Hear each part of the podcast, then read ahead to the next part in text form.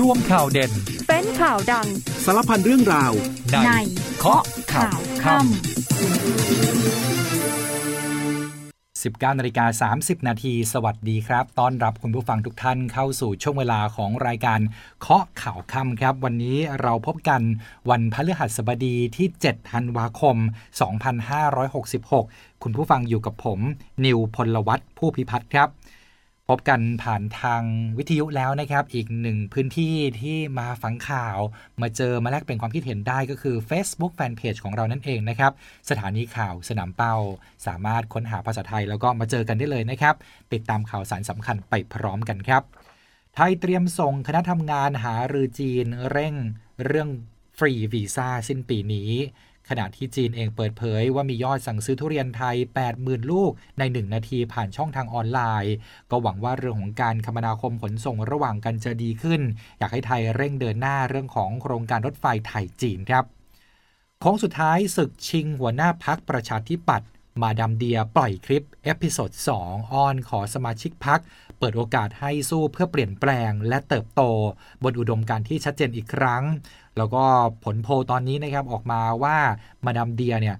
มีคะแนนความนิยมนะนำโด่งนะน่าจะเป็นเธอคนนี้หรือเปล่าที่จะเป็นว่าที่ผู้นำของพรรคประชาธิปัตย์คนใหม่อะไรก็ตาม เดี๋ยววันที่ 9 ก็คงจะได้รู้กันนะครับ ฝ่ายปกครองสุราษฎร์ธานีบุกรวบ2นายทุนเงินกู้ดอกเบี้ยโหดนะคิดดอกเบี้ยร้อยละ20 ต่อวันครับ เร่งขยายผลหาเส้นทางการเงินเชื่อมโยงผู้มีส่วนเกี่ยวข้องขณะที่ยอดลงทะเบียนหนี้นอกระบบวันที่ 6 นี้นะครับคือเขาเปิดให้ลงทะเบียนตั้งแต่วันที่1เนี่ยเก็บข้อมูลมา 6 วันยอดหนี้พุ่งกว่า 3,300 ล้านบาทแล้ว ขณะเดียวกันอีกหนึ่งเรื่องที่พุ่งเหมือนกันก็คือผู้ป่วยโควิด -19 ครับ คุณหมอมนูนเตือนว่าโควิด -19 นั้นกลับมาอยู่ในช่วงขาขึ้น ในเดือนพฤศจิกาในเดือนพฤศจิกายนที่ผ่านมาเนี่ยพบผู้ป่วยเพิ่มขึ้นแซงหน้าผู้ป่วยไข้หวัดใหญ่ไปแล้ว เดี๋ยวช่วงหน้ากลับมาติดตามทุกข่าวสารพร้อมกันในเคาะข่าวค่ำครับ19นาฬิกา35 นาทีกลับมาเคาะข่าวค่ำกันต่อครับ คุณผู้ฟังยังอยู่กับผม นิวพลวัตผู้พิพัฒน์ครับ กลับมาช่วงนี้เริ่มต้นกันที่ภารกิจของนายปานปรีพหิทธานุกร รองนายกรัฐมนตรี และรัฐมนตรีว่าการกระทรวงการต่างประเทศครับ ซึ่งตอนนี้อยู่ระหว่างการเข้าร่วมประชุมรัฐมนตรีต่างประเทศ กรอบความร่วมมือ ลุ่มน้ำโขงหลานช้างครั้งที่ 8 ที่กรุงปักกิ่ง ประเทศจีนท่านรัฐมนตรีก็เปิดเผยถึงผลการหารือทวิภาคี กับนายหวังอี้ สมาชิกกรมการเมือง และรัฐมนตรีว่าการกระทรวงการต่างประเทศจีน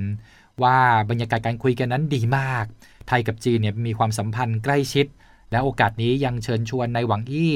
มาเยือนไทยอย่างเป็นทางการ ในโอกาสที่มีความสะดวกทั้งสองฝ่าย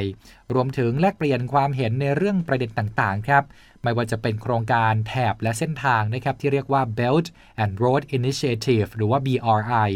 ซึ่งจีนคาดหวังว่าโครงการรถไฟเชื่อมไทย สปปลาว และจีนจะสำเร็จโดยเร็ว รัฐมนตรีว่าการกระทรวงการต่างประเทศ รับปากว่าเมื่อกลับถึงไทยแล้วเนี่ยเดี๋ยวจะเรียนท่านนายกเลยนะครับจะได้เร่งรัดโครงการนี้ให้เกิดขึ้นโดยเร็ว นายหวังอี้ก็บอกว่าจีนเนี่ยสั่งซื้อสินค้าเกษตรของไทยเนี่ยเพิ่มมากขึ้นเยอะเลยนะครับ อย่างเช่นทุเรียนไทยเนี่ยเป็นที่ชื่นชอบของคนจีนมาก จีนสั่งซื้อผ่านช่องทางออนไลน์ 80,000 ลูก ภายในระยะเวลาเพียงแค่ 1 นาที นั่นหมายความว่าถ้าเกิดว่ามีรถไฟที่ดีเนี่ยโครงการนี้เนี่ยรถไฟเชื่อมไทยไปถึงจีนได้เนี่ยก็เชื่อว่าไทยเองเนี่ยจะสามารถส่งออกสินค้า ไปยังจีนได้เพิ่มมากขึ้น สร้างเศรษฐกิจระดับภูมิภาคให้แข็งแรง และสร้างรายได้ให้กับเกษตรกรไทยต่อไปด้วยครับ นอกจากนี้ยังหารือถึงการยกระดับการทำหนังสือเดินทาง หรือฟรีวีซ่าหรือการที่คนไทย ถือพาสปอร์ตธรรมดาเล่มเดียวเลยเนี่ยไม่ต้องทำวีซ่าอะไร แล้วก็เข้าจีนไปได้โดยที่ไม่ต้องไปเสียเวลาหรือว่าจ่ายเงินเพิ่มในการทำวีซ่านั่นเองนะครับซึ่งจริง ๆ ตอนนี้คนจีนมาไทยเนี่ยก็เป็นแบบนี้นะ จีนมาบ้านเราไม่ต้องขอวีซ่า แต่เราไปจีนเนี่ยยังคงต้องขอวีซ่าอยู่นะครับ ก็ดังนั้นเดี๋ยวจะคุยกันว่าจะมีโอกาสไหมให้คนไทยเนี่ย ไม่ต้องทำวีซ่าแล้วก็ได้รับความสะดวกสบายเพิ่มมากขึ้นในการไปเที่ยวจีน ส่วนการที่จีน ได้รับการยกยกเว้นทำวีซ่าในไทยเนี่ยก็จะขยายระยะเวลาออกไปนั่นเองนะครับโดยกระทรวงการต่างประเทศจะนำคณะทำงานไปประชุมร่วมกับฝ่ายจีน คาดว่าสิ้นเดือนนี้แหละนะหรือว่าช่วงปีใหม่จะดำเนินการให้แล้วเสร็จ แล้วก็คงจะมาบอกเล่าผลการหารือกันว่าเป็นอย่างไรนะครับ ส่วนอีกหนึ่งเรื่องไม่คุยกันไม่ได้ก็คืออาชญากรรมข้ามชาติ กรณีการเปิดฟรีวีซ่านั้นจะหารือเรื่องการแลกเปลี่ยนข้อมูลระหว่างกันไปด้วยเลยนะครับ หากทำให้มีประสิทธิภาพก็สามารถแก้ปัญหาเรื่องของอาชญากรรมข้ามชาติได้นายปานปรีกล่าวว่าการหารือกับนายหวังอี้ ไทยแสดงความกังวลเรื่องของเฟกนิวส์ข่าวปลอมครับที่ไปแพร่สะพัดในประเทศจีนนะครับ บอกว่าคนจีนมาเที่ยวไทยไม่ปลอดภัยนะก็ ทางรัฐมนตรีว่าการกระทรวงการต่างประเทศบ้านเราเนี่ยก็บอกแล้วว่าไม่เป็นความจริงนะ คนจีนมาเที่ยวไทยเนี่ยปลอดภัยเรายินดี welcome to Thailand ให้รับการต้อนรับอย่างอบอุ่นนะครับ ซึ่งทางการจีนก็บอกว่ารับทราบนะเรื่องนี้เป็น fake news เป็นข่าวปลอมเดี๋ยวจะไปช่วยบอกคนจีนให้ครับขณะเดียวกันอีกหนึ่งภารกิจสำคัญของรัฐมนตรีว่าการกระทรวงการต่างประเทศก็คือการช่วยเหลือคนไทยในอิสราเอลครับ นายปันปรีพหิทธานุกรเปิดเผยว่าตอนนี้เนี่ยพบคนไทยหนึ่งคนแล้วนะครับที่ในสนุนกาซานั่นแปลว่า มีคนถูกจับเป็นตัวประกันเนี่ยตัวเลขอยู่ที่ 8 คนทางนี้ยืนยันว่ารัฐบาลยังคงเดินหน้าประสานช่วยเหลือคนไทยที่ถูกจับให้ได้รับการปล่อยตัวโดยเร็ว ส่วนคนไทยที่ยังอยู่ในประเทศอิสราเอลตอนนี้มีอยู่ประมาณ 20,000 คน คาดว่าทุกคนปลอดภัยนะขณะเดียวกันก็มีคนไทยที่เดินทางกลับมา จากอิสราเอลเนี่ยมาถึงไทยแล้วประมาณ 9,000 ถึงเกือบ 10,000 คนเนี่ยนะครับ แล้วก็มีบางส่วนเนี่ยอยากกลับไปอิสราเอลอีกครั้งหนึ่งนะรัฐบาลไทยก็บอกว่าโอเค เดี๋ยวจะประสานกับอิสราเอลให้นะขอให้คนไทยที่อยากกลับไปทำงานในพื้นที่อิสราเอลเนี่ยได้กลับไปอยู่ในพื้นที่สีเขียว ก็เป็นพื้นที่ที่คงจะประเมินว่าเสี่ยงน้อยที่สุดนะครับ ส่วนสถานการณ์ในพื้นที่ตอนนี้เนี่ยนายปันปรีบอกว่าจากการติดตามสถานการณ์นะครับได้ทราบข่าวว่าอิสราเอลเนี่ย รุกหนักโจมตีฉนวนกาซาอย่างหนักหน่วงนะครับ ดังนั้นแนวโน้มที่จะหยุดยิงอีกครั้ง อาจจะยังไม่เกิดขึ้นภายใน 1-2 วันข้างหน้านี้ อีกทั้งเมื่อเช้าทราบมาว่าอิสราเอลเนี่ยล้อมที่พักแกนนำของฮามาสในฉนวนกาซานะก็พอจะจับสัญญาณได้ว่าความรุนแรงเนี่ยน่าจะมีต่อไปอีกสักระยะหนึ่งเลยทีเดียวครับ เดี๋ยวเรามาติดตามภารกิจทหารกันหน่อยนะครับแล้วช่วงหน้ากลับมาติดตามเรื่องการเมืองกันหน่อย คงสุดท้ายแล้วของการชิงชัย เก้าอี้สำคัญนะครับเก้าอี้หัวหน้าพักประชาธิปัตย์อย่างเข้มข้นนะครับก็ช่วงหน้ากลับมา ช่วงนี้ฟังภารกิจทหารพร้อมกันก่อนครับ กองทัพบกพร้อมให้การสนับสนุนทุกภารกิจเพื่อให้การช่วยเหลือดูแลประชาชน เริ่มกันที่กองพันฐานราบที่ 1 กรมฐานราบที่ 8 ส่งกำลังพลจิตอาสาเข้าสีข้าว และนำเข้าเก็บในยุ้งช้าง เป็นการแบ่งเบาภาระค่าใช้จ่ายและลดต้นทุนการผลิต ในเรื่องของค่าจ้างแรงงานให้กับประชาชน ในพื้นที่ตำบลนาอ้ออำเภอเมืองจังหวัดเลยกองพันฐานราบที่ 3 กรมฐานราบที่ 8 ฝึกเดินทางไกลและพักแรมให้กับทหารใหม่ผลัดที่2ทับ2566 ของหน่วย เพื่อเพิ่มขีดความสามารถในการเดินเท้า และเสริมสร้างความพร้อมด้านร่างกาย จิตใจ ในการปฏิบัติภารกิจ ซึ่งกองทัพบกให้ความสำคัญกับการเพิ่มขีดความสามารถให้กำลังพลทุกระดับชั้นกองพันฐานราบที่ 3 กรมฐานราบที่ 23 จัดกำลังพลทหารกองประจำการผลัดที่ 2 ทับ 2565จำนวน 10 นาย เข้าฝึกอบรมวิชาชีพทหารกองประจำการก่อนปลด ร่วมกับมหาวิทยาลัยเทคโนโลยีราชมงคลอีสาน วิทยาเขตสุรินทร์โดยเปิดการอบรม 2 หลักสูตร ได้แก่หลักสูตรซ่อมเครื่องยนต์ขนาดเล็ก และหลักสูตรซ่อมเครื่องมือทางการ ณ มหาวิทยาลัยเทคโนโลยีราชมงคลอีสาน วิทยาเขตสุรินทร์มุ่งหวังให้กำลังพลทุกนายที่ปลดประจำการออกไป มีความรู้ความสามารถออกไปประกอบอาชีพดูแลตนเองและครอบครัวได้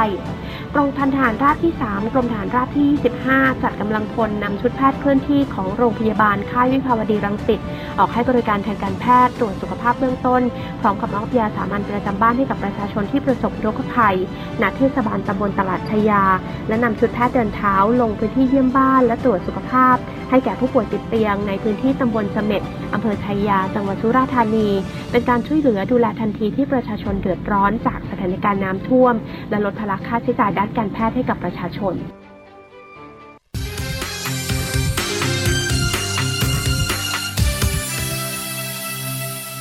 19นาฬิกา44 นาทีครับ กลับมาเคาะข่าวค่ำกันต่อ คุณผู้ฟังยังอยู่กับผม นิวพลวัตผู้พิพัฒน์ครับ กลับมาช่วงนี้ติดตามการเมืองเข้มข้นนะครับ อย่างที่ทิ้งท้ายไว้ในช่วงที่แล้วเนี่ยบอกว่า เราจะมาติดตามศึกชิงตำแหน่งหัวหน้าพักประชาธิปัตย์คนใหม่ ซึ่งจะมีการเลือกตั้งหัวหน้าพักคนใหม่เนี่ยในวันเสาร์นี้ ซึ่งนั่นหมายความว่าวันนี้และวันพรุ่งนี้จะเป็นช่วงโค้งสุดท้ายแล้วนะครับ วันนี้มาดามเดีย นางสาววทันยาบุนนาค ประธาน คณะทำงานนวัตกรรมการเมืองพรรคประชาธิปัตย์ ได้ปล่อยคลิปครับวิดีโอตัวที่2นะครับ episode 2เนี่ยสื่อสารไปยังสสแล้วก็สมาชิกของพรรครวมถึงประชาชนทั่วประเทศในช่วงโค้งสุดท้ายก่อนการเลือกตั้งหัวหน้าพรรคประชาธิปัตย์คนที่ 9 วันที่9ธันวาคมนี้ว่า วันนี้เราต้องกล้าเปลี่ยน ในวันที่เรายังมีโอกาสเปลี่ยน ต้องกล้าเปลี่ยน ในวันที่เรายังมีลมหายใจให้เปลี่ยน เพราะวันนี้เหลือเวลาอีกไม่มากนัก ที่จะให้เราได้มีโอกาสเปลี่ยน ดังนั้นพวกเราพักประชาธิปัตย์ต้องกล้าลงมือเปลี่ยนแปลง และมีแต่คนประชาธิปัตย์เท่านั้น ที่จะกำหนดอนาคตที่ดีของพักประชาธิปัตย์ได้ นางสาววัฒนยาบอกด้วยว่าตนเองเนี่ยเชื่อมั่น ว่าอุดมการณ์เสรีภาพ การเปิดกว้างทางโอกาส ยังคงอยู่ในใจของสมาชิกพักประชาธิปัตย์ทุกคน ดังนั้นเราพร้อมที่จะเปลี่ยนผ่าน ไม่ติดอยู่กับระบบอุปถัมภ์ไม่เป็นธรรม เราพร้อมที่จะยอมรับแนวคิดใหม่ ๆ เราจะไม่ย่ำอยู่กับที่ ในขณะที่คนอื่นกำลังก้าวกระโดดไปข้างหน้า เชื่อมั่นในพลังของพรรคประชาธิปัตย์เชื่อมั่นในพลังประชาธิปไตยที่ยังอยู่ในใจของพรรคประชาธิปัตย์ชาวประชาธิปัตย์ทุกคนอันนี้ก็คือสารจากมาดามเดียนั่นเองนะครับ ขณะที่อีกหนึ่งความเคลื่อนไหวก็คือ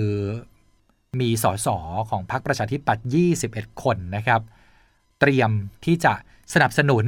นายเฉลิมชัยศรีอ่อนเนี่ยให้มาเป็นหัวหน้าพักประชาธิปัตย์คนใหม่ มองเห็นคุณสมบัติว่านายเฉลิมชัยเนี่ยจะประสานงานได้กับทุกฝ่ายนะไม่ทำให้พักนั้นแตกแยก ซึ่งตอนนี้ต้องรอว่าเจ้าตัวเนี่ยจะรับที่จะลงสมัครรับเลือกตั้งนี้หรือไม่นะครับ รอดูการประชุมในวันที่ 9 ธันวาคมนี้ว่าจะเป็นอย่างไรครับ จากพักประชาธิปัตย์นะครับมาดูพักเพื่อไทยกันหน่อยนะครับ อย่างที่เราให้ฟังไปเมื่อวานนี้เนี่ยนะเรากาะติดการสัมมนาของพักเพื่อไทยที่คุณอุ้งอิงก็ลุกขึ้นมาแจวเรือ ลุกขึ้นมาเต้นนำสอสอของพักสมาชิกพักไม่ว่าจะอายุ 80 60 50 40เนี่ยลุกขึ้นมาเต้นกันเลยนะครับ เพราะว่าต้องการที่จะลดช่องว่าง ระหว่างวัยนะบอกว่าวันนี้บอกว่าอยากจะหยุดอายุไว้ที่ 18 ทุกคนนะจะได้ทำงานแล้วก็คุยกันให้รู้เรื่องนั่นเองนะครับวันนี้เนี่ยเป็นวันที่ 2 แล้วบรรยากาศเป็นอย่างไรบ้างนางสาวแพทองทานชินวัตรหัวหน้าพักเพื่อไทย กล่าวเปิดงานในวันนี้ บอกว่ารู้สึกอบอุ่นที่ทุกคนเนี่ยได้คุยกันมากขึ้น รู้สึกถึงความใกล้ชิด อย่างเมื่อวานนี้เนี่ยช่วยการระดมสมองว่าพักเพื่อไทยในอีก 4 ปีข้างหน้าจะเป็นอย่างไร ทางนี้พวกเราทุกคนในพักเพื่อไทยมี DNA มาจากพักไทยรักไทย ซึ่งตรงเองเนี่ยนะครับก็เป็น DNA มาจากผู้ก่อตั้งพักไทยรักไทย ซึ่งไม่ได้หมายถึงสายเลือดหรือว่าตระกูล แต่เป็นพักการเมืองที่เอาประชาชนเป็นศูนย์กลางเป็นพักการเมืองที่ทำงานอย่างไม่รู้จักเหน็ดเหนื่อย เป็นพักการเมืองที่อยากทำให้ประชาชนมีความสุข เน้นเรื่องของเศรษฐกิจความเป็นอยู่ปากท้องมากกว่าการที่จะสร้างวัฒกรรมทางการเมือง โดยช่วงหนึ่ง นางสาวแพทองทานได้อัญเชิญ พระราชดำรัส พระบาทสมเด็จพระเจ้าอยู่หัวถึงคนรุ่นเก่าและคนรุ่นใหม่ ต้องปรับเข้าหากัน พร้อมกับยืนยันครอบครัวชินวัตรไม่ได้เป็นเจ้าของพรรคเพื่อไทย และ DNA ของพรรคก็คือการเอาประชาชนเป็นศูนย์กลางครับขณะที่นายเศรษฐาทวีสินนายกรัฐมนตรีและรัฐมนตรีว่าการกระทรวงการคลัง ไม่ได้เข้าสัมมนาพักในวันนี้นะครับ ท่านติดภารกิจครับ ก็ไปงานสัมมนาวิชาการ หลักสูตรวิทยาการการจัดการสำหรับนักบริหารระดับสูง หรือว่าวบศที่สถาบันบัณฑิตพัฒนาบริหารศาสตร์ ได้กล่าวปาฐกถาพิเศษเรื่องอนาคตเศรษฐกิจไทย ตอนหนึ่งเนี่ยนายกบอกว่า 11 ธันวาคมนี้รัฐบาลจะครบ 3 เดือนแล้ว ยอมรับปัญหานี้เป็นเรื่องหนักใจ การพักหนี้เกษตรกรรอบนี้หวังให้เป็นครั้งสุดท้าย แต่ก็ไม่มั่นใจว่าจะทำได้ เพราะว่ายังมีปัจจัยอื่นอีกหลากหลาย ส่วนเรื่องของการขึ้นค่าไฟฟ้า ปีหน้าเนี่ยนะครับ 4 บาท 68 สตางค์ต่อหน่วย นายกยืนยันว่าราคานี้รับไม่ได้จริง ๆ เพราะว่าปัจจุบันนี้เนี่ยจ่ายกันอยู่ที่ 3 บาท 99 สตางค์ต่อหน่วย ต้องขยับขึ้นแต่ไม่ให้เกิน 4 บาท 20 สตางค์ต่อหน่วย แล้วก็จะพยายามกดให้เหลืออยู่ที่ 4 บาท 10 สตางค์ให้ได้ คิดว่าจะทำให้ได้ แต่ทุกคนต้องไม่ลืมว่าค่าไฟฟ้าก่อนหน้านี้เนี่ยก่อนที่จะลดลงมาเหลือ 3.99 เนี่ยมันเคยอยู่ที่ 4.50 นะครับเคยอยู่ที่ 4 บาท 50 สตางค์ดังนั้นต้องขอความเป็นธรรมให้กับรัฐบาลด้วยครับ ส่วนนี้นอกระบบที่รัฐบาลกำลังเปิดรับลงทะเบียน เพื่อแก้ไขปัญหานี้อยู่นะครับ ปรากฏว่า 2 วันก่อนเนี่ยมีกลุ่มทวงหนี้ ออกมาข่มขู่คุกคามทำลายข้าวของ บุกพังร้านส้มตำที่จังหวัดชัยนาทเรื่องนี้ทางผู้ราชการจังหวัดสั่งเร่งขยายผลดำเนินคดีกับกลุ่มทวงหนี้โหดแล้ว ส่วนผู้ที่มีส่วนเกี่ยวข้องทุกรายนายนาที มนตรีวัดผู้ว่าราชการจังหวัดชัยนาทเนี่ยเปิดเผยเรื่องนี้ว่า ขณะนี้ ผู้กระทำความผิด 2 รายเข้ามอบตัวกับเจ้าหน้าที่ตำรวจภูธรสวรรคบุรีแล้วนะครับ อยู่ที่ตำรวจภูธรสวรรค์บุรีแล้วนะและเจ้าหน้าที่กำลังขยายผลอยู่หากพบว่ามีส่วนเกี่ยวข้องเนี่ยก็จะดำเนินการไม่มีละเว้น และจะดำเนินคดีกับผู้ร่วมขบวนการในครั้งนี้ทุกรายด้วย ขณะเดียวกันวันนี้ฝ่ายปกครองสุราษฎร์ธานีรวบ 2 นายทุนเงินกู้ดอกเบี้ยโหดร้อยละ 20 ต่อวันโหดอกเบี้ยโหดจริงครับ ก็เร่งขยายผลนะครับหาเส้นทางการเงินเชื่อมโยงผู้ที่มีส่วนเกี่ยวข้อง สาวไปถึงใครต้องไม่ละเว้นครับ ความผิดปล่อยกู้นอกระบบเป็นความผิดนะครับ โดยความเคลื่อนไหวนี้เกิดขึ้นที่หมู่ 9ตำบลบางชนะอำเภอเมืองสุราษฎร์ธานี ตอนนี้กำลังติดตามติดตามเก็บหนี้จากลูกหนี้พร้อมกับของกลางเงินสดจำนวน 1 0 0 0 0แบาท แล้วก็มีของกลางหลายรายการนะครับตำรวจเนี่ยไป ติดตามแล้วก็ยึดมาได้นะ มีบัญชีรายชื่อลูกหนี้ชัดเลยนะครับ นับนับดูแล้วเนี่ยมีลูกหนี้อยู่ประมาณ 120 รายครับ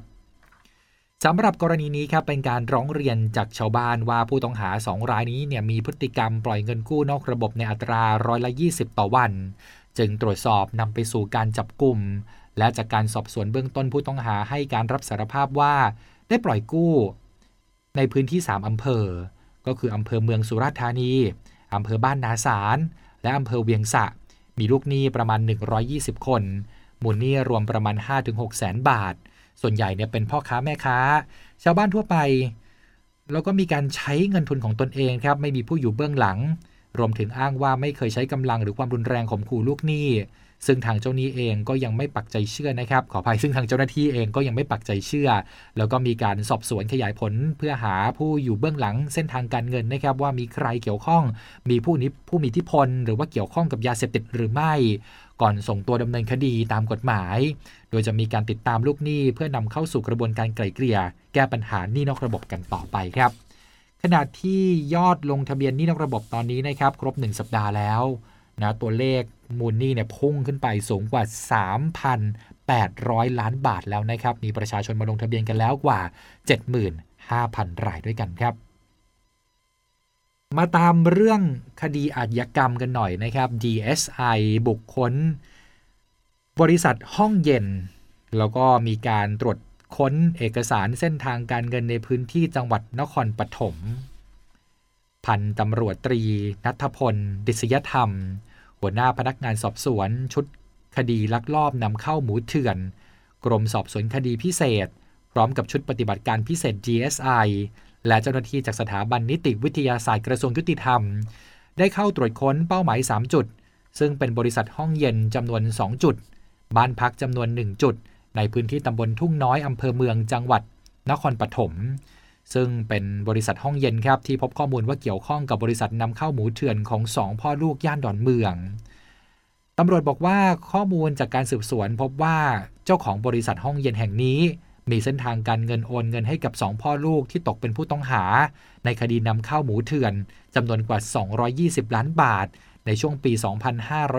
2565 ถึง 2566 โดยไม่มีการทำนิติกรรมระหว่างกัน จึงเป็นเหตุให้ทางพนักงานสอบสวนกรมสอบสวนคดีพิเศษ ขอหมายจับจากสารอาญา 3 มีการขอหมายจับจากสารอาญา 3 หมายนะครับเข้าไปตรวจค้นในวันนี้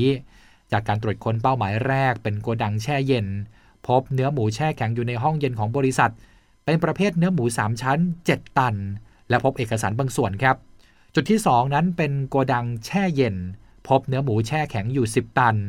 ขณะอยู่ระหว่างประสานเจ้าหน้าที่กรมปศุสัตว์ประจำจังหวัดเข้าตรวจสอบ ยังไม่หมดนะครับ ไปต่อที่จุดที่ 3 จุดนี้เป็นบ้านพักของเจ้าของบริษัทโกดังแช่เย็นทั้งสองแห่ง เป้าหมายคือเข้าไปตรวจค้นเอกสารที่เกี่ยวข้องกับเส้นทางทางการเงิน แล้วก็พบว่ามีการโอนเงินให้กับผู้ต้องหาในคดีนำเข้าหมูเถื่อน2พ่อลูกจริง ๆ ครับ วันเดียวกันนั่นเองนะครับ เจ้าหน้าที่ชุดปฏิบัติการที่ 2 ศูนย์สืบสวน สะกดรอย และการข่าว กรมสอบสวนคดีพิเศษ ร่วมกับตำรวจตรวจคนเข้าเมือง จับกลุ่มนางสาว กฎชพร ผู้ต้องหาตามหมายจับสารอาญาในความผิดตามพระราชบัญญัติศุลกากรปี 2560 และประมวลกฎหมายอาญารวม 4 คดีพิเศษนางสาวจกจพร ซึ่งเป็นกรรมการบริษัทนำเข้ารถหรูแห่งหนึ่ง ได้ร่วมกันนำเข้ารถ ยี่ห้อลัมโบกินีระหว่างเดือนกรกฎาคมถึงตุลาคม ปีนี้ 4 คันครับ แล้วก็เลี่ยงภาษีมูลค่ารวม 59 ล้านบาท ขณะดำเนินคดีไม่ได้ตัวผู้ต้องหามา แจ้งข้อกล่าวหานะครับ พนักงานสอบสวนคดีพิเศษจึงยื่นคำร้อง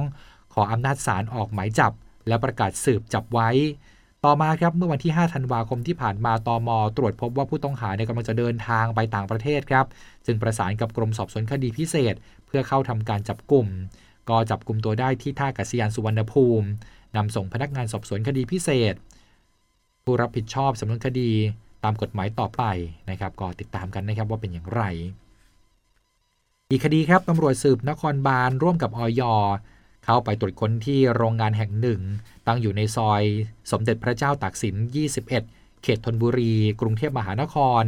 พบโรงงานมีการลักลอบผลิต ผลิตภัณฑ์ที่ผิดกฎหมาย สภาพไม่ได้มาตรฐาน มีคนงานนั่งเทผลิตภัณฑ์บรรจุลงแกลลอน แล้วก็ใช้ไม้พายกวน โดยนั่งกับพื้น สภาพนี่พูดง่าย ๆ คือสกปรกครับ ไม่เหมือนกับภาพที่แสดงตามสื่อออนไลน์เลย ตรวจค้นพบผลิตภัณฑ์ที่ผิดกฎหมายหลายรายการนะครับ พร้อมกับของกลางอย่างเช่น อุปกรณ์การผลิต ผลิตโลชั่น นวดฝ่าเท้า 83 แกลลอน ผลิตภัณฑ์น้ำหอม เจลอาบน้ำที่ผิดกฎหมายจำนวน 580 ขวด ผลิตภัณฑ์อาบน้ำ73 แกลลอน ผลิตภัณฑ์น้ำหอม 2,976 ชิ้น เจ้าของก็คือนายทิติวัฒน์อายุ 63 ปี เจ้าตัวให้การรับสารภาพตลอดข้อกล่าวหา พร้อมแจ้งว่าจะปรับแก้ไขให้ถูกต้องตามกฎหมายครับช่วงนี้ต้องดูแลสุขภาพกันให้ดีนะครับ เพราะว่าผู้ป่วยโควิด -19 เพิ่มมากขึ้นครับคุณผู้ฟังครับ วันนี้มีการเปิดเผยข้อมูลการระบาดนะครับของโควิด -19 นะก็ลองดูแล้วกันนะครับลองดูรอบตัวเราก่อนนะครับ ว่ามีคนติดเชื้อโควิด -19 เพิ่มมากขึ้นหรือเปล่านะครับ สอดคล้องกับข้อมูลนี้หรือไม่โควิด -19 กลับมาระบาดเพิ่มอีกครั้งหนึ่งแล้ว มีข้อมูลการระบาดนะครับในช่วงเดือนพฤศจิกายน พบผู้ติดเชื้อโควิด -19 เพิ่มมากขึ้น เป็นตัวเลขที่แซงหน้าผู้ติดเชื้อไข้หวัดใหญ่ RSV ที่เคยระบาดหนักก่อนหน้านี้ เรื่องนี้ได้รับการเปิดเผยนะครับจากนายแพทย์มนูลลีชเวงวง หัวหน้าห้อง ICU เฉพาะทางด้านโรคระบบการหายใจ ผู้ป่วยหนัก และโรคผู้สูงอายุ ประจำโรงพยาบาลวิชัยยุทธ คุณหมอก็โพสต์ข้อความใน Facebook นะครับบอกว่าพฤศจิกายนที่ผ่านมา ข้อมูลของโรงพยาบาลวิชัยยุทธที่ติดตามโรคติดเชื้อทางเดินหายใจ ที่เกิดจากเชื้อไวรัสโควิด -19 ไวรัสไข้หวัดใหญ่ RSV และ Human Metapneumovirus พบว่าผู้ติดเชื้อไวรัสโควิดอยู่ที่ 545 ราย เป็นตัวเลขที่เพิ่มขึ้นต่อเนื่อง ขณะที่ผู้ติดเชื้อไวรัสไข้หวัดใหญ่ เริ่มลดลง แต่ก็ยังสูงอยู่ พบผู้ติดเชื้อ 304 ราย และยังพบผู้ติดเชื้อ Human Metapneumovirus หรือว่า HMPV 33 ราย ส่วนผู้ติดเชื้อ RSV ลดลงเหลือ 17 ราย พบโรคไข้เลือดออกที่เกิดจากไวรัสแดงกีเพิ่มขึ้น 46 ราย คุณหมอมนูนเนี่ยบอกว่าการแพร่ระบาดของไวรัสโควิด -19 ไข้หวัดใหญ่ และไข้เลือดออกนั้นยังคงสูงอยู่ก็ขอให้ดูแลสุขภาพกันให้ดี นี่คือทั้งหมดของข้อข่าวข้ามประจำวันนี้ ลากันไปก่อนแล้วครับ สวัสดีครับ ขอเชิญเที่ยวงานเพื่อนพึ่งพา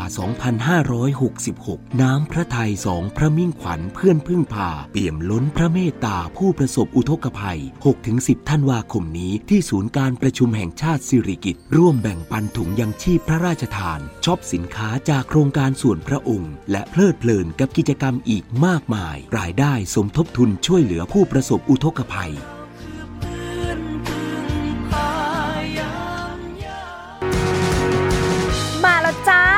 กาชาติประจำปี 2566 พิเศษสุดในโอกาสครบรอบ 100 ปีงานกาชาติ มาเลือกช็อปสินค้าแบบจุใจ และอิ่มอร่อยกับอาหารหลากหลาย พร้อมร่วมกิจกรรมย้อนวันวาน และการแสดงที่หาชมได้ยาก 8-18 ธันวาคมนี้ที่สวนลุมพินี หรือจะเที่ยวแบบ 24 ชั่วโมงไม่มีเบื่อ ที่ www งานกาชาติ .com และ www b e s t c o t f a i r c o m อย่าลืมมาเจอกันที่งานกาชาติสวนลุมนะ